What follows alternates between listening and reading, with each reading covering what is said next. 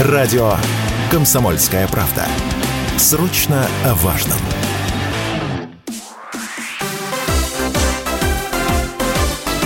Новости спорта.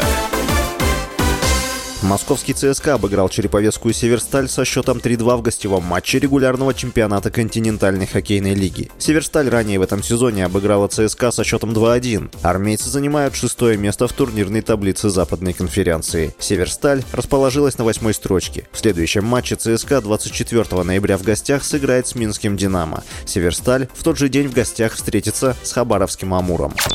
Апелляционный суд США снова встал на сторону португальского нападающего Аннасра Криштиану Роналду в деле о сексуальном насилии. Об этом сообщает Daily Mail. Юристы американки Кэтрин Майорги просили суд возобновить иск, который был впервые подан в 2018 году. Им в этом было отказано. В сентябре 2018 года американка обвинила португальского нападающего в изнасиловании. По его словам, инцидент произошел в 2009 году в Лас-Вегасе. Майорга утверждала, что футболист выплатил ей за молчание 375 тысяч долларов. Роналду обвинение отверг.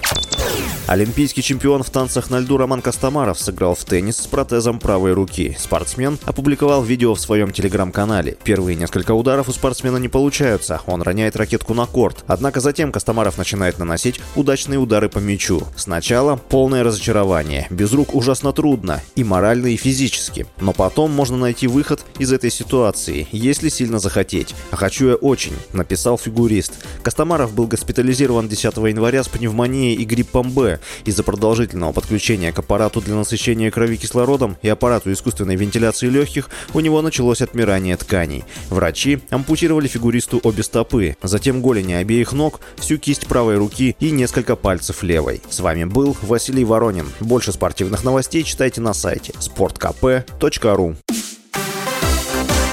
Новости спорта.